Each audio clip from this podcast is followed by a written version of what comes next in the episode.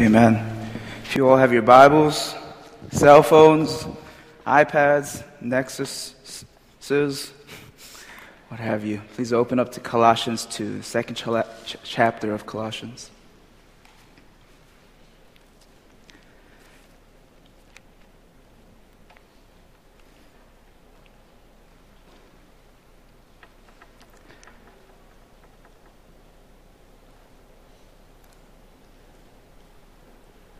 Chapter 2, verse 1. I want you to know how much I am struggling for you. And this is Paul writing to the, to the, the church in uh, Colossae.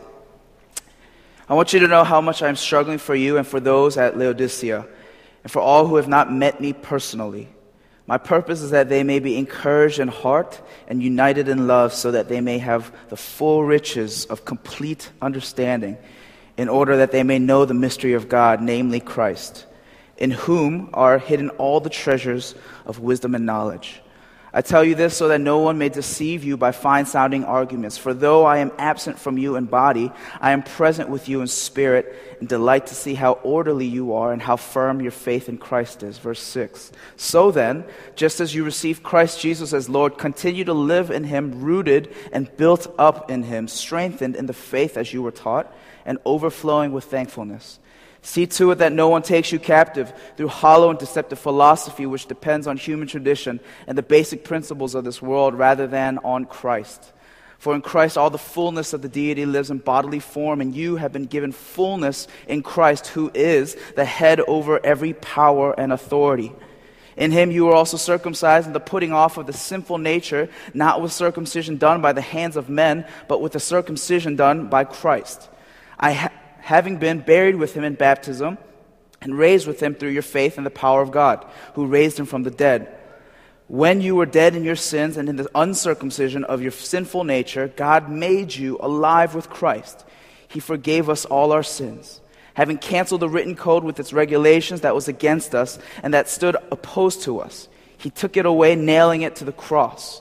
And having disarmed the power and authorities, he made a public spectacle of them, triumphing over them by the cross. Amen. Let me pray for us. Father, we thank you for your word today. We pray that our hearts would be ready to, to receive your word, that it would fall on good soil, God. Father, that this word would have the power to convict and transform, rebuke, train in righteousness, God. And we desire, Father, for your truth to overwhelm us and to empower us, Father, to be your hands and feet in this world. In Jesus' name we pray.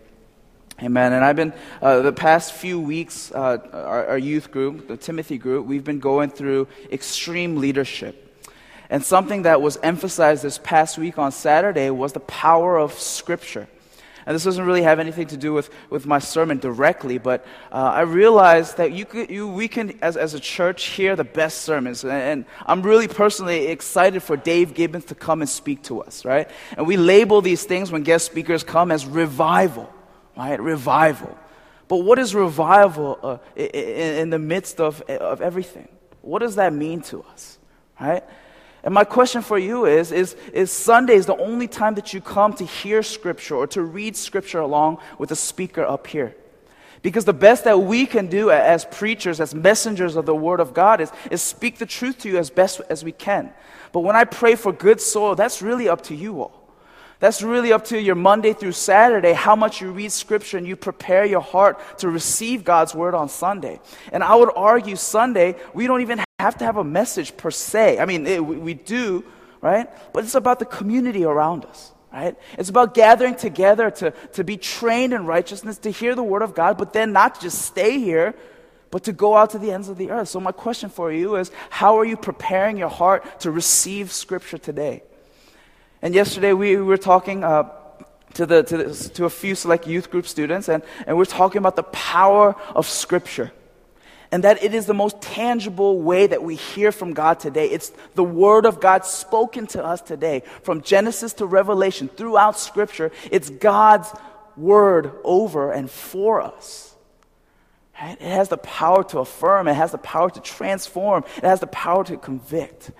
And I would challenge us as a church to go daily into Scripture. And we have this thing called M'Cheyne Bible reading. And we had to give those uh, little cards out to you all that has a, you know, a few, few uh, Scripture from the Old Testament and the New Testament.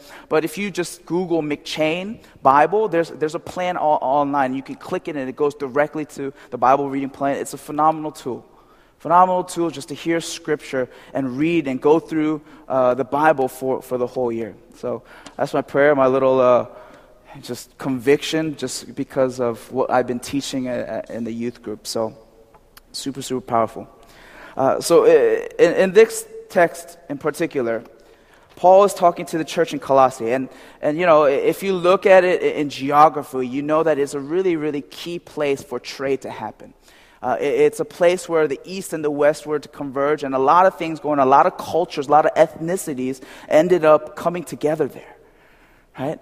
And specifically, the, the, the, the, the book, the, the epistle that, that Paul wrote to this church is, is kind of split into two, kind of like the theological concepts of who Christ is, the supremacy of Christ, which I will be talking about today, but also the rules of holy living that we'll, we'll look at in, in the weeks to come right? So the theological, the, the philosophy, if you will, of, of the ideas of, of who Christ is, but also practically how to live that out. And the reason why he was addressing this to the church was that there were so many ideologies coming in, with so many cultures coming in to do trade together in, in, in this area, in this trade heavy area.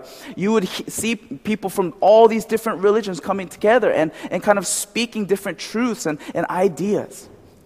And, and, Paul is saying, you know what? It doesn't matter what these people say. At the end of the day, what you need to know as a church is that Christ is supreme.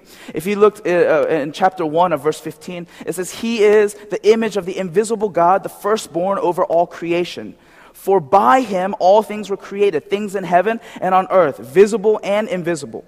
Whether thrones or powers or rulers or authorities, all things were created by him and for him. He is before all things, and in him all things hold together. And what is he talking about? He's saying before creation happened, like the, the heavens and the earth, and, and Adam and Eve, and all, all, everything, he says Christ was there. But also the, the, the actual, the beauty of creation, the mountains, the trees, the birds, the animals were created for him as well. So what does that mean?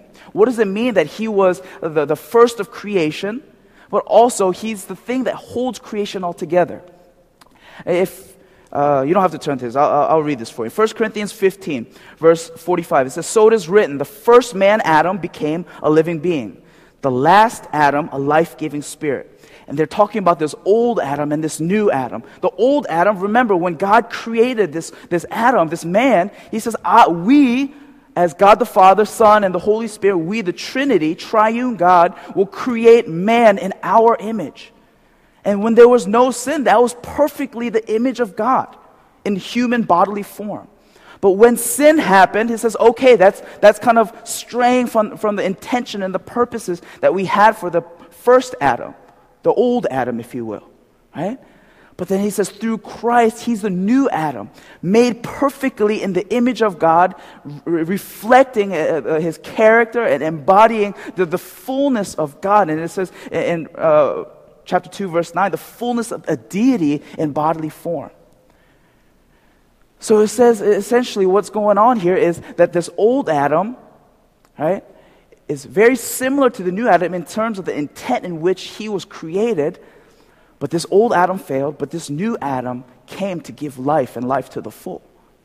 So he's saying he was before creation, he created that.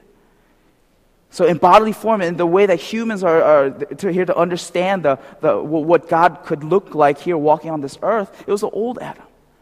Right? He's the firstborn of creation. But he was created him at the same time. And for all these things, the nature and the, the, the world around us was created for him. Christ is supreme, he says. He's the head of the body, of the church. He's the beginning and the firstborn among, among the dead, so that in everything he might have supremacy. Right? Supremacy is not authority or dominion. Right? You can have supreme authority. Right? But su- su- uh, supre- supremacy literally is, is first, being first, having preeminence over something. He says, I, Christ, has authority, supreme authority over all of creation, over all of life, over all power and authority. And in verse 6, it says, So then, and he's talking to believers here. He says, So then, you've received Christ. I heard about your faithfulness. So then, just as you received Christ Jesus as Lord, continue to live in him. And here we see this, this idea of supremacy again. He is the beginning and he's the end. He's the Alpha and the Omega. And oftentimes in the Christian faith, we hear of, uh, of the term, of the phrase, the author and perfecter of our faith. He's the author who began the way that we can strive to live for and faith in him, but he's also the perfecter. As we live life, he perfects it. Right? So he's saying, as, as you received Christ Jesus as Lord, continue to live in him. Continue to pursue righteousness. Continue to reflect the character of God. Continue. But how? You are rooted and built up in Him. The foundation, which is Christ. The foundation of you and my faith, our faiths, is Christ. And built up in Him, strengthened in the faith as you were taught, and overflowing with thankfulness. And oftentimes, when we read scriptures like this, we think about the beginning of our faith and we think of where we are now. And there's a comparison, right? Say, man, the beginning of my faith when I accepted Jesus Christ as Lord and Savior and, and, I, and I accepted into my heart, man, I was on fire for Him. I worshiped Him. I read the Word every day. But now, there's something different. There's now reality hits, circumstances come. Uh, uh, there's, there's, there's stuff in my life that, that has kind of strayed me from the original intent of my faith in Him. So we compare. So uh, take a moment right now just to even think of where you were at and where you are now. And for some of us, it's like, oh man, that's uh, it's discouraging. If you take a step back, it's like, whoa. But he says, if you truly believe in the supremacy of Christ in your life, the supremacy of Christ, that He's the beginning, the founder of our faith, and on the way there, He's the perfecter of it. And in the end, soon enough, we'll see Him face to face and He will glorify us. Then we believe, then we should believe that we can absolutely live victorious lives in Him if we submit to the supremacy of Christ. If we, in fact, have the perspective that everything in my life, Everything in my walk of faith, Christ is supreme over that. Right? It's very key before we move forward to know that Paul is writing in the context of okay, if Christ is indeed supreme, and if you can have the perspective in your faith and in your walk with Him that He is supreme over all things, He's the very first, He's preeminent over all desires. And He says He's even head over every power and authority. So he paints this picture for us, his supreme authority over our lives. If we trust that, and if we have that perspective, and it's not just perspective, it's a decision that we make for Christ to have supremacy over us, to be the first in our lives, then we can live victorious lives. Amen?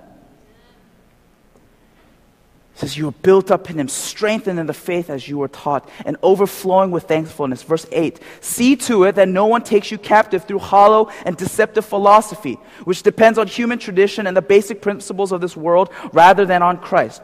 And this is really important. If you can turn to Hebrews chapter 11, he talks about faith here.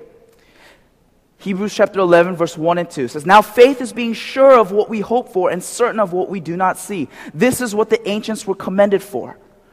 Faith is that. Right? And he's talking about this philosophy. And remember, in, in, the context of this church, there's a lot of different ethnicities and cultures and religions kind of playing into and impacting the Christian church, and uh, the Colossian church here. Right? He says, but don't give yourself over to that. It's human, it's, it's hollow, it's deceptive. And philosophy in itself is not evil, Philosophy in its original language, literally translated, it means the lover of wisdom or the love of wisdom. Right? God loves wisdom. He says, ask for it and I'll give it to you. He says, the hollow and deceptive love of wisdom, which depends on human tradition and the basic principles of this world rather than on Christ. What is he saying? The philosophy or the love of wisdom, of your understanding of your faith, the understanding of life given not by your faith in Christ, but what you see right here and right now. And that's part of understanding the supremacy of Christ. We can't see things, But we're hoping for this certain thing that God promises Himself. So, what is He essentially saying? It's the faith that you were taught. The supremacy of Christ, if we per- have, have a perspective of it and we submit to it by deciding to submit to it, He says, I will perfect that. Right? I will give you that faith. The faith that you were taught, I will strengthen you. See to it that no one takes you captive, no one ensnares you through hollow and deceptive philosophy, which depends on human tradition and the basic principles of this world rather than on Christ. Faith is not necessarily what you see, friends. And arguably, your faith should not be dependent on the way things happen to you right? But on Christ and Christ alone, whom we can't see right now, but is promised in the Word of God, and whom we've proactively decided to have supreme authority over our lives. Right? We trust in the author and perfecter of our faith. We trust in the Alpha and Omega. We trust in the first creation and the perfecter of creation. Man, we have empowered to live victoriously. Verse 9 For in Christ all the fullness of the deity lies in bodily form. And you have been given fullness in Christ, who is the head over every power and authority. And oftentimes in the Christian faith, we, we think of this scripture, right? It says, We've given the fullness of Christ. In Ephesians, talks about being exerted with the power of Christ, the same power that raised Christ from the dead right? And we hear things, stuff like that. It's like, okay, then it's just like this supernatural thing that happens to me and in me that, that allows me to live morally or live, uh, uh, you know, in, power and be able to heal and, and, and worship freely and so on and so forth. But he makes it very, very clear. He says, for in Christ all the fullness of the deity of the God, similar to God right, of God essentially, right, lives in bodily form, and you have been given fullness that fullness. So, not to say that you know, we're, we're a bunch of Yahwehs or a bunch of gods walking around, but He has given us by the Holy Spirit the power and the fullness of Christ Jesus. And I ask you today, church, how are we walking in that? Right? As individuals and collectively as a church, how are we walking in the fullness of Christ Jesus? If he says the fullness of Christ and, the, the deity is given in bodily form in Christ, are we reflecting that of Christ? Or are we simply men and women walking around like sinners? we are. But how do we pursue that? How are we following after that? How are we pursuing righteousness? How are we saying, God, fill my life up to the full, just like you said and you promised in your word? He says, You have been given fullness in Christ, who is the head over every power and authority. And underline that because that's really important because he repeats that again over every power and authority. In him, verse 11, you were also circumcised in the putting off of the sinful nature, not with circumcision done by the hands of men, but with the circumcision done by Christ, having been buried with him in baptism and raised with him through your faith in the power of God who raised him from the dead. Verse 13, when you were dead in your sin and in the uncircumcision of your sinful nature. And he talks about circumcision here, and a lot of you guys are like, what? There's a lot of babies here, they received it. Okay, what's going on? Right? So, what is this idea of circumcision? And literally, what the sign that God had for his people was to literally circumcise the little kids. As, as a baby, as youth, you, you become circumcised, and that's a resemblance, that's signifying that you are the people of God. And that's why like, you see in the Old, Old Testament, it's really funny, like when uh, the Jews go to battle with the Philistines, like, let's go over to those uncircumcised people, right? It's kind of goofy. I mean, God's a funny guy. He, he I, I, I don't know. But literally, he's saying it signifies that if you're uncircumcised, you are apart from me. You are not my people. But he goes back to it, and a lot of people, they refer back to their Jewish traditions here. There's a lot of different religions from Gentile nations, those not of the Jews. But there's also the Jewish religion coming in and says, whoa, you guys are separate. You guys are not the Gentiles in this church. You guys aren't really called by God because you're not of the circumcision. But he's saying very clearly, it's not the circumcision done by the hands of men, but the circumcision done by Christ. Did you know that when there's sin in your life, unrepentant sin at that, that you haven't been spiritually uncircumcised or circumcised for the Lord? And when I was a kid, when I was in youth, when, whenever the pastor uh, uh, uh, talked about that, it's like, like, and I couldn't take it seriously. And literally, what it is, is that you're unrepentant. You haven't set apart the, the love of this world. You haven't set apart the flesh. You haven't set apart the sin in your life and run fully towards God. He says, putting off the sinful nature, not with a circumcision that was under the law, that said by law you are God's people, but the spiritual one done by Christ, having been buried with him in baptism and raised with him through your faith in the power of God, who raised him from the dead. It says, when you were dead in your sins and in the uncircumcision of your sinful nature. That when is absolutely important. It says, and in another scripture, it says, while we were still sinners, Christ came to die for us. He says, when you were dead in your sins. So you're still dead in your sin. The spiritual sense, right? We're not, get out of the, we're not talking about the physical circumcision here. We're talking about the spiritual sense. When you were dead in your sin and in the uncircumcision of your sinful nature, God made you alive in Christ. And there's a lot of parallels, and you can take a look at this later. But in Ephesians 2, there's a whole section being, of being made alive in Christ. And this is what it says in verse 2, uh, chapter 2, verse 4 of Ephesians. It says, But because of his great love for us, God, who is rich in mercy, made us alive with Christ, even when we were dead in transgressions. At the same time, when we were dead in our transgressions, at the same time when we were dead to sin, he said, He made us alive. And in verse 15, it says, having disarmed the powers and authorities in our lives. Everybody look at me for a second, right? The powers and authorities in our lives. It's not just the positive things that happen, the positive powers, the positive authorities that occur to us. It's the negative ones. And oftentimes we think, okay, this is my life. This is the thing, the, the path that God has intended for me. But when these negative influences, th- things happen in me, that's not a part of God's plan. But it says very clearly in Scripture that God is supreme even over those things. Right? He says he has supremacy over your, over your whole life, not just when you read the word or worship and, and do good things, but even when you do bad things. He says, I have supremacy over all those things. He says he said every power and authority. He's the head over every power and authority. So when situations happen, when we come to the difficult circumstances, trying circumstances in our life, we think, oh my God, this is apart from the will of God. Yes, in the sense that He doesn't, He desires peace, He desires healing, He desires perfection in your life, but it's not apart from Him. He knows, and He's the head over all things. So, does that make sense a little bit more that to have Christ as supreme over your life is submitting your faith to Him, whether good things or bad things happen, thus enabling you to live life of victory?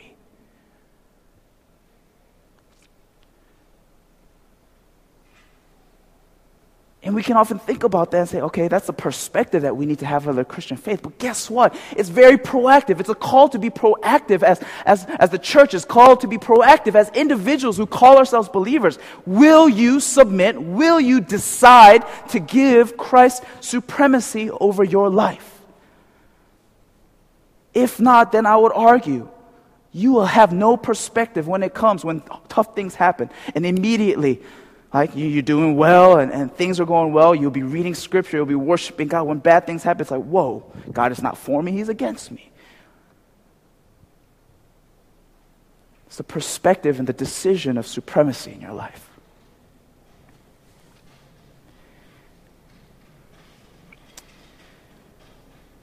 So when you were dead in your sin and in this uncircumcision of your sinful nature, God made you alive with Christ. He forgave us all our sins. Having canceled the written code with its regulations that was against us and stood opposed to us, he took it away, nailing it to the cross. Somebody say, Amen. He says the powers and authority, he disarmed them publicly. He put them to shame when victory was eminent in via the power of the cross. He said publicly before the world, He says, My death and resurrection empowers you to live life to the full, whether you're culturally Jewish or not. Whether you've sinned in your life or not. Whether you've fallen astray from, my, from the path that I set for you or not. I'm the head over all powers and authority. I'm the head over everything that happens. Nothing is apart from me. Nothing is apart from my sight and my knowledge. I know. He says, Would you submit to me? Would you submit to the cross and would you confess me as Lord and Savior, knowing that these powers and authorities were submitted themselves by His death and His resurrection? says, triumphing over them by the cross. He's triumphed over us. And when Christ came and he was teaching his disciples, he was talking about the sheep and the wolf that comes to kill, steal, and destroy the, the thieves. Right, what does he say? The purpose of my life, the reason why that I came is to ha- give you life and what? Life to the full? Are we living lives to the full? Think about it. I'll, I'll literally give you uh, like 15 seconds. Think about it. In your life, are you living a life that's full? That's, sorry, I said I'd give you 15 seconds. Take a time. Take, take a second. All right?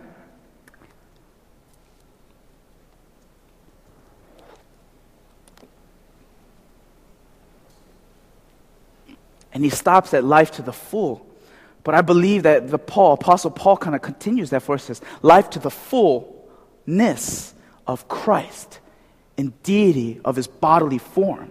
So I have come to give you life and life to the fullness of Christ, the fullness of me, who I am, so that you can walk and talk and preach and, and do things in my behalf as a reflection of me, he says. So how are we living life to the full today? He says that at the very same time, I made you alive. When you were dead in your transgressions, I made you alive.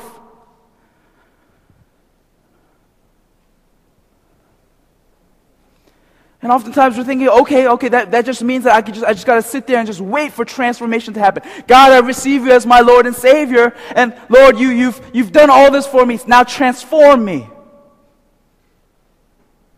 I'm still the same, God. I'm still the same. Right? But I said this, XL, come on, what did I say? When it comes to the Christian faith, when it comes to transformation, you have to what? Go and walk it. Go and get it. Right? You want to walk in the fullness of God, you go out and proactively make a decision in your mind and your heart for the supremacy of God to cover you, and you walk in that.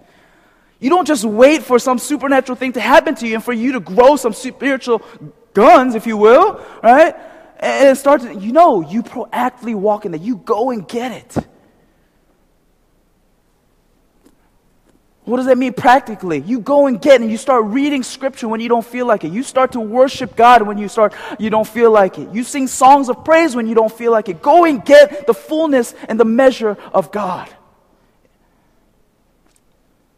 We can't be idle anymore. Just being idle and standing here waiting for God to do something in our lives is futile. It, it, says here very, very clearly it's your decision to make. And he's working under the assumption that it's super, Christ is supreme over these people when he's saying this and this happened to you. So he's saying if you want victory in your life, if you want to walk in the fullness, submit to his supremacy. Submit to his will.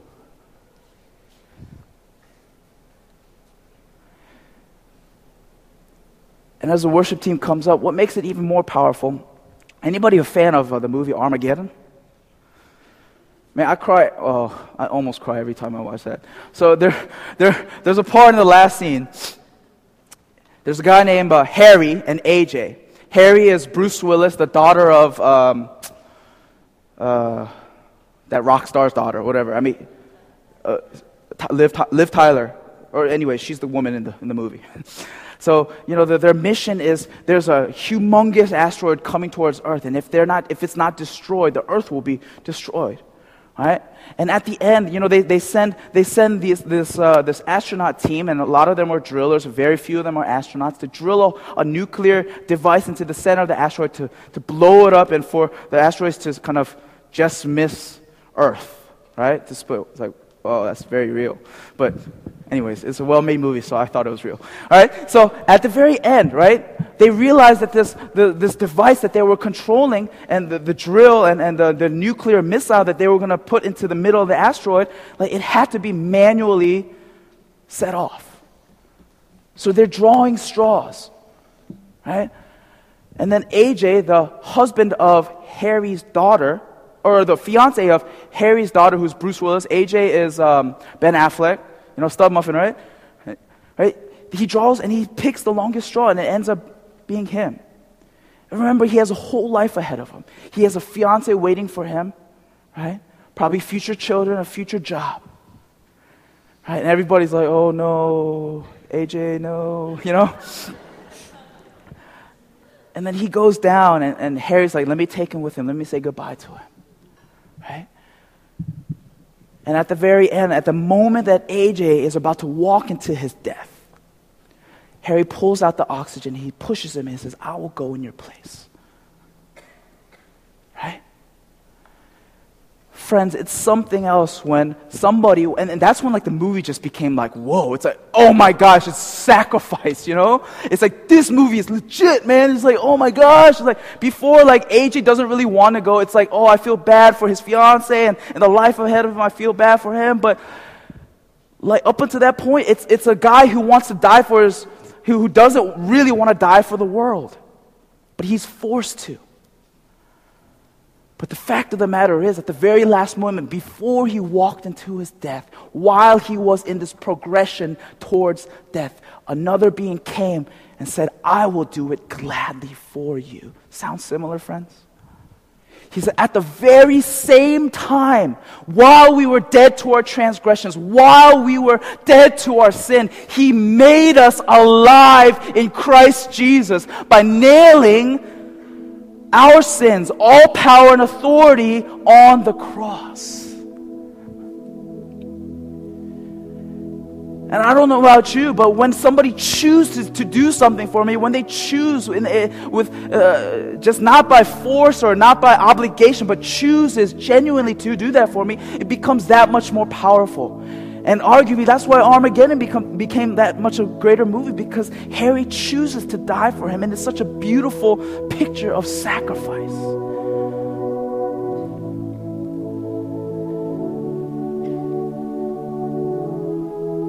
So then he asks us the same thing. Theologically speaking, Christ, me, I'm supreme over the world. Right? I was the author of it, I began it and I'll end it anytime I want.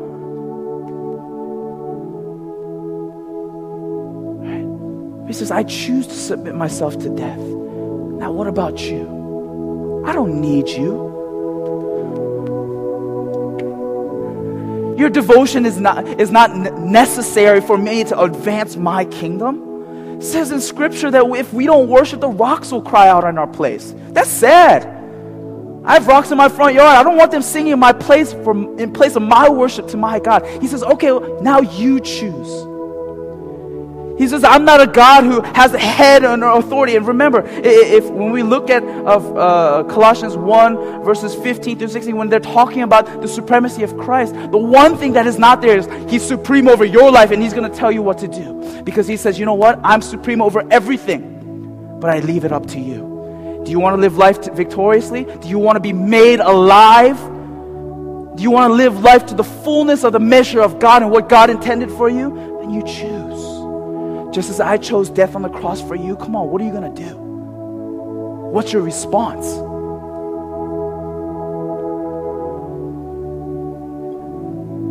Timothy, let me talk to you for a second. You guys are here, maybe not on your will according to you, right?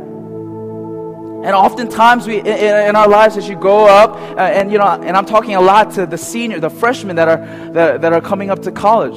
It's like you've done that, you've been there and done that, and done the youth group thing, right?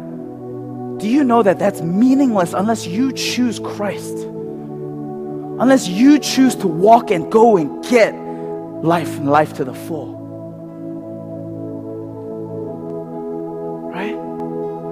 For some of the older folks, we've been going to church all our lives. It don't matter. Who cares if sermons have been pumped into you and you listen to MP3s and, and you, you, you read good books and all that stuff? But if there's in a personal decision to submit to the supremacy of Christ, what's the point? You won't get anywhere.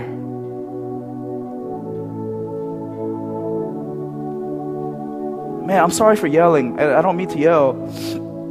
But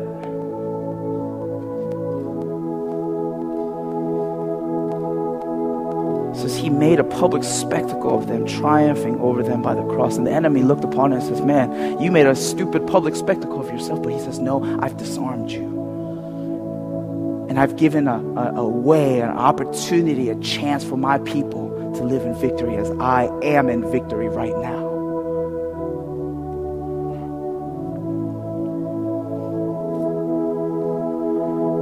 Says, says, Lord, you reign. We sang the song. We're going to sing this song again. So we're like liars and truth tellers at the same time because God does reign. He reigns over this world and this universe. But I believe that when we sing that, Lord, you reign, and you're talking about it from the perspective of your, your heart, it falls on deaf ears because if that's not really the posture of your heart, then man, why sing, Lord, you reign? Essentially what you're saying, like a like a cool like Christian rock dance, like Lord, you reign over the earth, but not me. You know, Mm-mm, you gonna have this, right? That's sad, but at the same time, it's beautiful because He leaves it up to us, and He says, it's that much more powerful when you choose to follow me. That's why my death was powerful because I chose. I said to the Father in heaven, says, I will go for them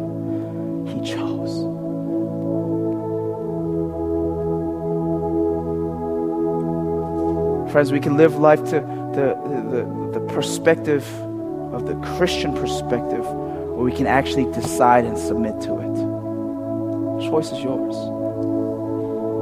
But he promises this if you do choose, this is what will happen. Christ, all the fullness of the deity, lives in bodily form, and you have been given fullness in Christ who is the head over every power and authority.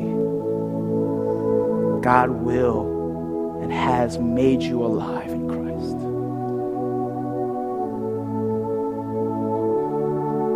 And as a worship team sings a song, can we just take some time to kind of think before we utter these words? If you guys have come to this church just as a part of your weekly routine. That's great. We're so glad that you're here. We're so glad that you can hear the word of God and sing with us. Would you take one moment as he's singing this song to search your heart and say, God, where am I at? Have I been following you blindly because that's what's good to do and what I've been told to do? Or is that really the desire and the choice of my heart? Heavenly Father, we thank you for today. We thank you, Father, that this is the day that you've made, and Lord, we rejoice and we're glad in it.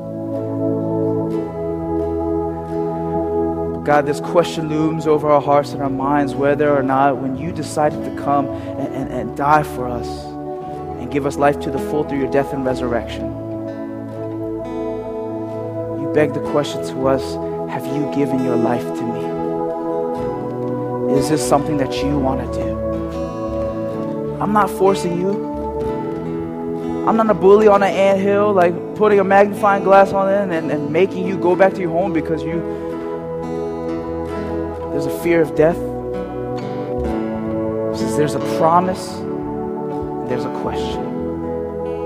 And Father, I believe that you're asking every single one of us if we would submit if we would submit to the supreme authority of Christ Jesus in our lives. And in turn, having victory over all powers and authority, having the fullness of Christ in us. So, as the worship team sings, would you just take a moment and pray? Do what you got to do between you and God and none other.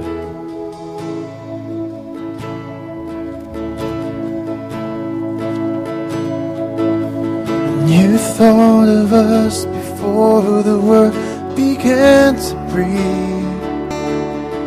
you knew her